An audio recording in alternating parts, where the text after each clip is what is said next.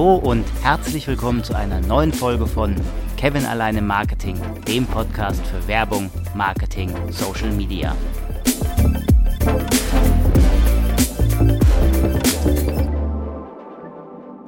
Letzte Woche hatte ich über das neue Logo von Burger King gesprochen und habe auch meine Meinung wiedergegeben, warum mir das Logo nicht gefällt und habe dementsprechend auch gesagt, dass bei McDonald's es anders gelöst wurde. Hier haben sie ja das Logo nicht geändert, aber die Farbe.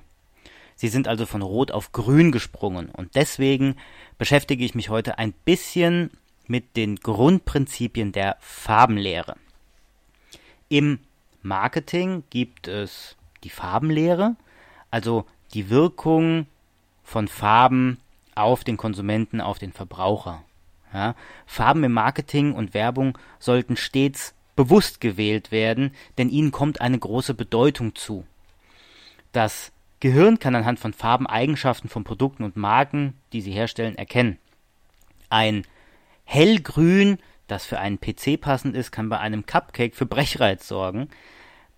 Kurz gesagt funktioniert so die Farbpsychologie.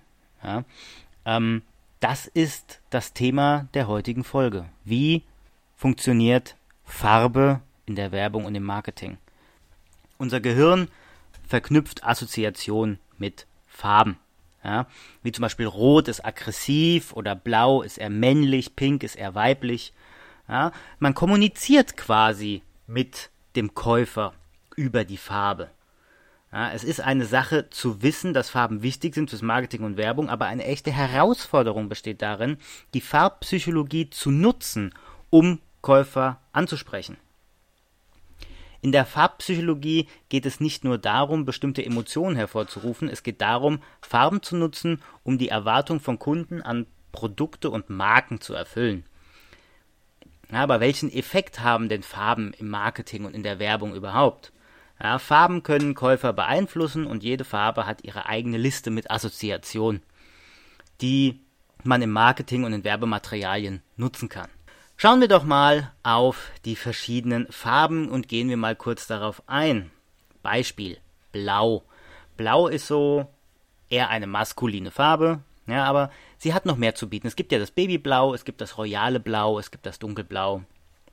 Ein paar Assoziationen mit Blau sind zum Beispiel, es gibt Ruhe, es gibt Gelassenheit, es gibt aber auch Stabilität und Verantwortung. Deswegen benutzen Banken zum Beispiel im, bei der Werbung im Hintergrund auch immer etwas Blaues, ja, weil es gibt so Stabilität, es gibt Vertrautheit, es gibt Verantwortungsgefühl, ja, oder gehen wir mal zu den Produkten.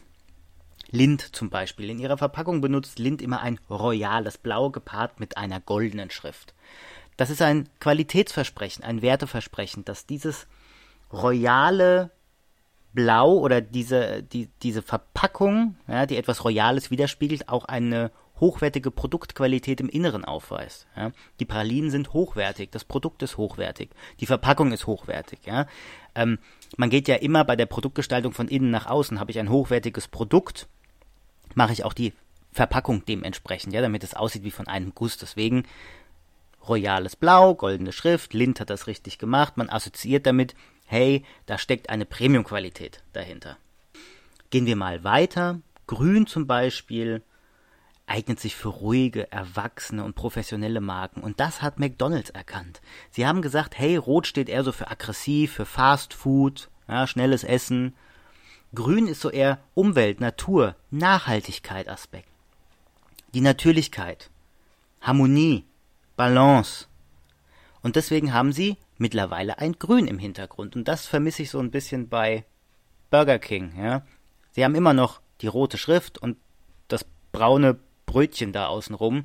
Und da vermisse ich so ein bisschen die Farbenlehre, ja, die Assoziation damit, mit Natur, mit Umwelt, Gesundheit, ja, es geht ja auch um bewusster Essen, gesünder Essen. Burger King möchte ja auch seine Inhaltsstoffe ändern innerhalb der verschiedenen Burger. Also warum macht man nicht einfach auch etwas Grünes rein, um das Ganze auch in der Farbenlehre wiederzuspiegeln? Darum geht's mir. Es gibt auch Violett. Violett steht zum Beispiel für Adel, für Luxus, für, für das Mystische, also wenn du irgendwie etwas damit zu tun hast oder da eine Werbung siehst, das spiegelt schon so ein bisschen das Violette damit. Ne? Es ist geheimnisvoll, es wirkt mysteriös, es wirkt ein bisschen sinnlich, ein bisschen übernatürlich. Spiegelt so die Spiritualität wieder. Ja, da nimmt man eher Violett. Rot, wie schon gesagt, ne, deswegen ist McDonald's da ja weg, Burger King lassen wir da jetzt mal außen vor. Aufmerksamkeitserregende Farbe, eine heiße Farbe, wird mit Gefahr, mit Wut, mit Krieg, bei Essen zum Beispiel mit Fastfood in Verbindung gebracht, aber, je nach Werbung, auch mit Leidenschaft, mit Energie, mit Liebe, mit Wärme. Gibt ja auch verschiedene Nuancen von Rot, von Grün, von Blau, von Gelb. Ja, damit muss man ein bisschen, ein bisschen spielen. Es muss auf jeden Fall zum Produkt, zur Werbung muss es passen. Orange zum Beispiel, wenn wir vom Produktgedanken ausgehen, von der Produktgestaltung, ist es eher so für Preiseinstiegsprodukte gedacht. Aber ansonsten in der Farbpsychologie ist Orange eine, eine freundliche, eine fröhliche Farbe. Jugend, Erschwinglichkeit, Vitalität, aber auch Humor werden mit der Farbe Orange zum Beispiel assoziiert. Gehen wir mal weiter ins Gelbe. Da kommt auch wieder so ähnlich wie bei Orange die Erschwinglichkeit dazu, aber auch der Optimismus. Gelb ist, steht für Aufschwung, für Fröhlichkeit, für Energie, ja, aber auch für Wärme. Es ist natürlich ein bisschen subjektiv. Aber die Psychologie ist da schon sehr, sehr nah an der Praxis dran. Bei Pink zum Beispiel, das ist eher so wirklich für, für Mädchen. Spaß, mädchenhaft, süß, zart, schnuckelig, bisschen romantisch verspielt, erotisch angehaucht. Das spiegelt so ein bisschen Pink wieder. Gehen wir mal in die in die kalten Farben, ja, Grau zum Beispiel. Grau steht für Professionalität, für das harte Business, ja, für die Sachlichkeit, für die knallharten Fakten.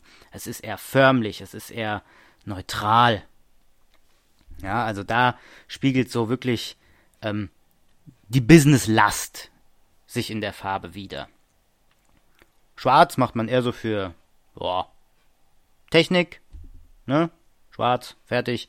Kann elegant wirken, je nach schwarzem Farbton, kann aber auch ein bisschen mystisch wirken. Und Schwarz steht auch in Verbindung mit, mit ja, goldenen Aspekten für Luxus, für ähm, wirklich prestigeträchtige Marken, aber auch für Geheimnis, Kontrolle. Dafür kann Schwarz zum Beispiel stehen. Weiß, muss man gucken, in China ist ja Weiß die Farbe der Trauer, bei uns in Deutschland ist es Schwarz. Weiß ist so, ja, Reinheit, ne? Leere, Sauberkeit. Oder aber auch die Jungfräulichkeit wird mit Weiß assoziiert. Braun ist so ein bisschen bei uns in Deutschland schwierig. Je nach Braunton. Verlässlichkeit, Tradition, erdig, eher auch maskulin, verlässlich, natürlich. Es ist ja ein, ein Erdton, er gibt auch so ein bisschen Nachhaltigkeit, Umweltaspekt wieder. Und das sind so die Grundfarben oder die, Grundgedanken der Farbenlehre im Marketing. Ja, das ist alles eine subjektive Wahrnehmung. Kann auch sein, dass dem anderen eher grün gefällt oder dem anderen dann wirklich eher rot, pink, violett. Gibt ja auch noch viele andere Farben. Ja, je nach Nuance, Farbnuance kann das unterscheiden. Man soll nur nicht wirklich zu viele Farben mischen. Es gibt ja auch Farben, die beißen sich einfach, wenn man die zusammen nimmt. Ja, zum Beispiel Rot-Grün, das ist für jeden mit Rot-Grün-Schwäche wirklich äh, absolute Strafe. Oder auch, ähm, ja, wir nehmen jetzt Violett und Rot oder wir nehmen wirklich so so wirkliche Pastellfarben ja, oder so Neonfarben. Wenn es da zu viele gibt, das wird ein bisschen äh, strange am Ende. Ähm, kurzum, die Farbenlehre oder die Farbpsychologie ist wirklich breit gefächert und je nach Gusto oder je nach Werbung, je nach Produkt muss man die für sich richtige Farbe wählen. Ähm, es nützt aber natürlich unheimlich, wenn man ein bisschen sich mit der Farbenlehre auskennt. Hätte vielleicht auch Burger King ein bisschen äh, gut getan, ne? In diesem Sinne, ich wünsche dir ein schönes Wochenende kannst mir gern einen Kommentar da lassen oder schreib mir einfach eine E-Mail unter kevinalleinemarketing at outlook.de. Wir hören uns nächste Woche. Bis dahin. Ciao.